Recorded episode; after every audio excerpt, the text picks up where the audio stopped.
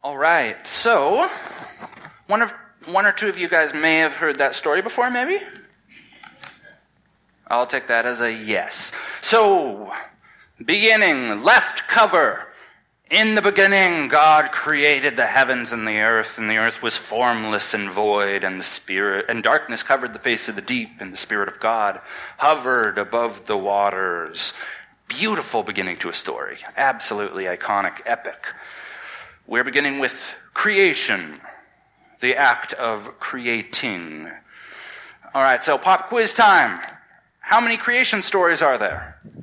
In the world or in the Bible? Well, in the Bible. In the Bible. In the Bible. We've got two. Two is a great answer. It's also a wrong answer, but it's a great answer.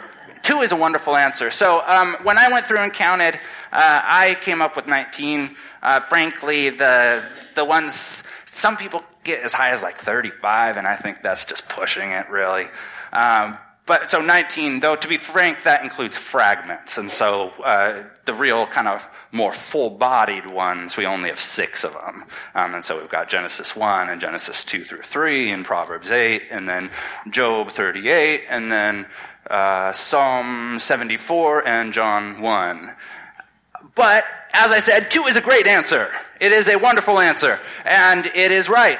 Because at the beginning of the book, uh, at the beginning of the book of Genesis, at the very beginning of the Bible, we've got two different accounts of creation that are put back to back. And so we're going to dive into those a little bit. And so uh, dive in with those two stories. And of course, that means that we're going to be talking about a third completely unrelated story to start with. So imagine this. And fair warning, it gets slightly violent. Um, once upon a time, there were two gods sitting up in heaven. One's name was Apsu, who was the god of fresh water, and one's name was Tiamat, the god of the goddess of the oceans, the salt water. They'd recently become mommy and daddy gods. So congratulations. However, like all babies, their baby gods cried incessantly, and mommy and daddy gods couldn't sleep. I know nothing of this, but apparently, when you have babies, you can't sleep. And so, as everybody does, Apsu, the daddy god, said, Let's go kill them. Yeah, I know, right? Uh, believe it or not, the mommy god didn't really like that. I don't know why. But um, so she uh, warned her son Ea, the most powerful of all of these baby gods, and then he killed Apsu, the father god, before, before he had a chance to kill them. Eventually, though, Tiamat began to hate her son Ea because he did, after all, kill her husband. And so Tiamat sought to raise up this army of monsters to come seek revenge on him for killing her husband. Now, Ea had a son, so we're on the grandson level now. Ea had a son named Marduk, and he rallied the gods and killed Tiamat, his mother, uh, grandmother, and then he cut her body in half. One half became the earth, and the other half became the heavens. And he also killed her new husband, and out of his blood he created humans to be his slaves. Then he commanded these humans to build the great city of Babylon, his own city, the city of Marduk. And that's how the world was made. Isn't that a great story? It's a lovely story. Um, it's called the Enuma Elish. It's this story from Babylon, believe it or not, um, from the ancient world. And at one point along the way, the Israelites, our folks from the Bible, were hauled off to Babylon in captivity and were held there as captives in exile for some 70 years. And over time, they learned this story of how the world was made. They heard it, it was all around them. That's just kind of how things were assumed to be. But these Israelites had this different idea about their God, about how the world was really made. The Enuma Elish that we heard is violent. The world was made through murder. the people were fashioned out of blood from the killed enemies, and, and they, people were made solely to be slaves of God. And the Israelites had this different idea of how the world worked. And so they came up with this own, their own story of what the beginnings were. In the beginning, God created the heavens and the earth.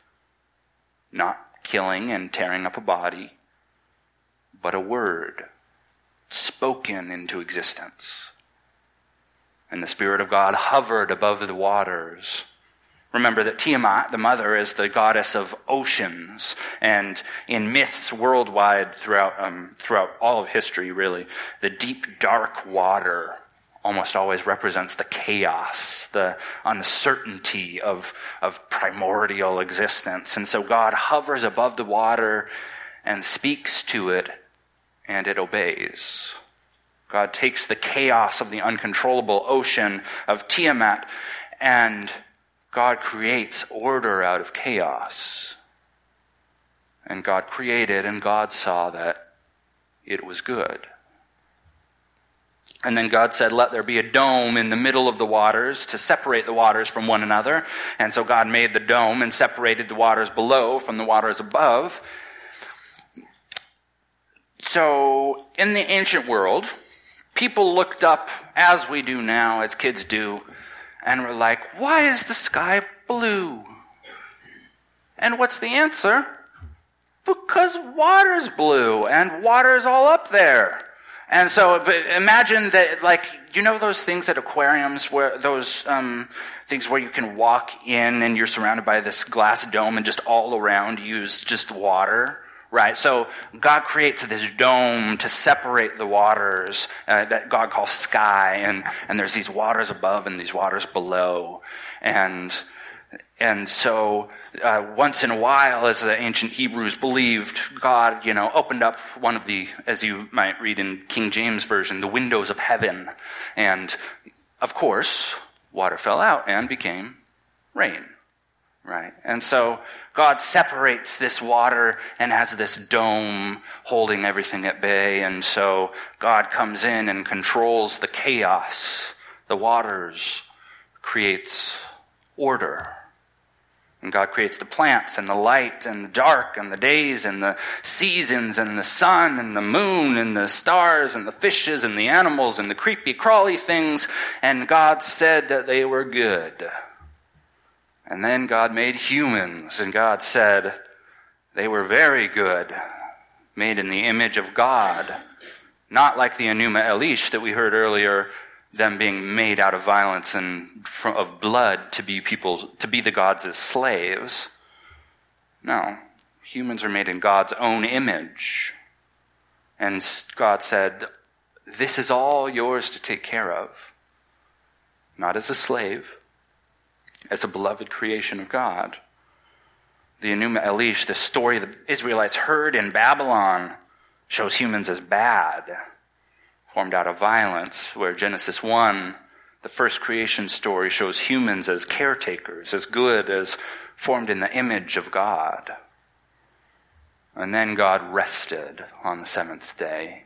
Uh, the rabbis tell us that on the seventh day, uh, it's not like God just stopped creating and, and, sat back and relaxed, but on the seventh day, God created what's called menuha in Hebrew. God created this deep abiding rest that you can just feel down in your bones. And if humans are slaves, like in the Enuma Elish, when you're a slave, you don't get days off. You work in toil for your master, for the gods. But no, God created this rest. And God looked at all of creation and said that it was good. So if the Enuma Elish tells that the world was made out of violence, Genesis 1, the first creation story, says it's made out of peace. By speaking, not by killing.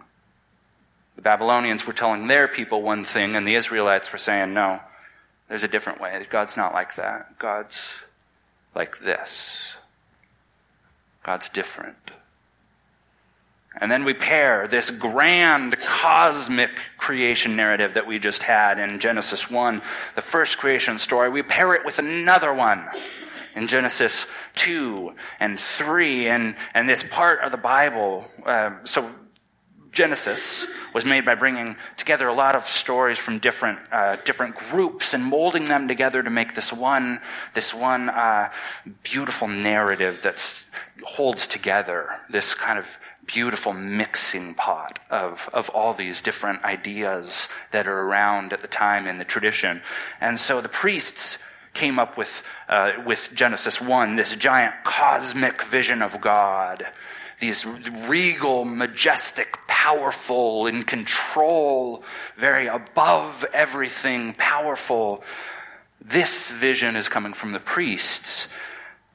And then in that next chapter, Genesis 2, the editor places this different story with a different theology and a different point. The editor puts this beautiful story, this gritty story, this anthropomorphic God who walks and talks and acts just like other human beings, but better. And so, if the first story was maybe out of touch, up in the heavens, larger than life, this story is right here right in the soil and the, right beneath your feet, right in the, the sweat of everyday life. Feet firmly rooted on the ground. So God picks up some of that dirt and molds it, forms it, and then blows life into it and it's human beings lovingly care, lovingly created, God's handiwork. And God made, God cared so much for God's handiwork that God made all of these plants and animals and a beautiful garden as this home, as this gift for humans. But then, of course, the human's lonely, so God puts the human to sleep and takes out the rib and fashions a partner, a woman named Eve. And it's this story that's tangible. It's very physical. It's very, very real versus cosmic. And so our editor of Genesis puts these two stories side by side, this cosmic one and this, this gritty one, this kind of physical one, right at the very beginning of the Bible. And they're different, right? One's in scope, for example. One's huge. One's more personal. Um, and, and one's, uh, the other one's like intimate and tactile and loving. Whereas the other, the first one's like larger than life. so they're two different stories, but they're both trying to encapsulate these Israelites trying to process that other Babylonian story, the Enuma Elish, this idea that the world's created out of violence and that humanity is the world is the gods as slaves. And both of these stories together, they both say, no, that's not what God's like. Let me tell you about what God's like. Let me tell you about the God of Israel that we know. That they're telling this story that God's peaceable creation imbues everything the rocks and the water and the, the people and the insects and the quarks and quasars and the air and the dust and God's peaceable creation imbues everything with worth and dignity. That it's all a creation of a loving God who is both majestic as Genesis 1 and as personal as Genesis 2.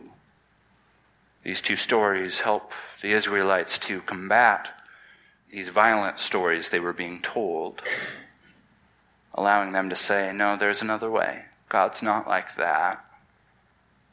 And they help shape us as well, encouraging us to say, There's another way. God's not like that. This is the story of what God's really like. So may you in your life be given the eyes to see the peaceable creation all around you, the spark of God's creation dancing in every moment of every day and in everything. May you draw nearer to this generative God in your life and in your world. May it be so.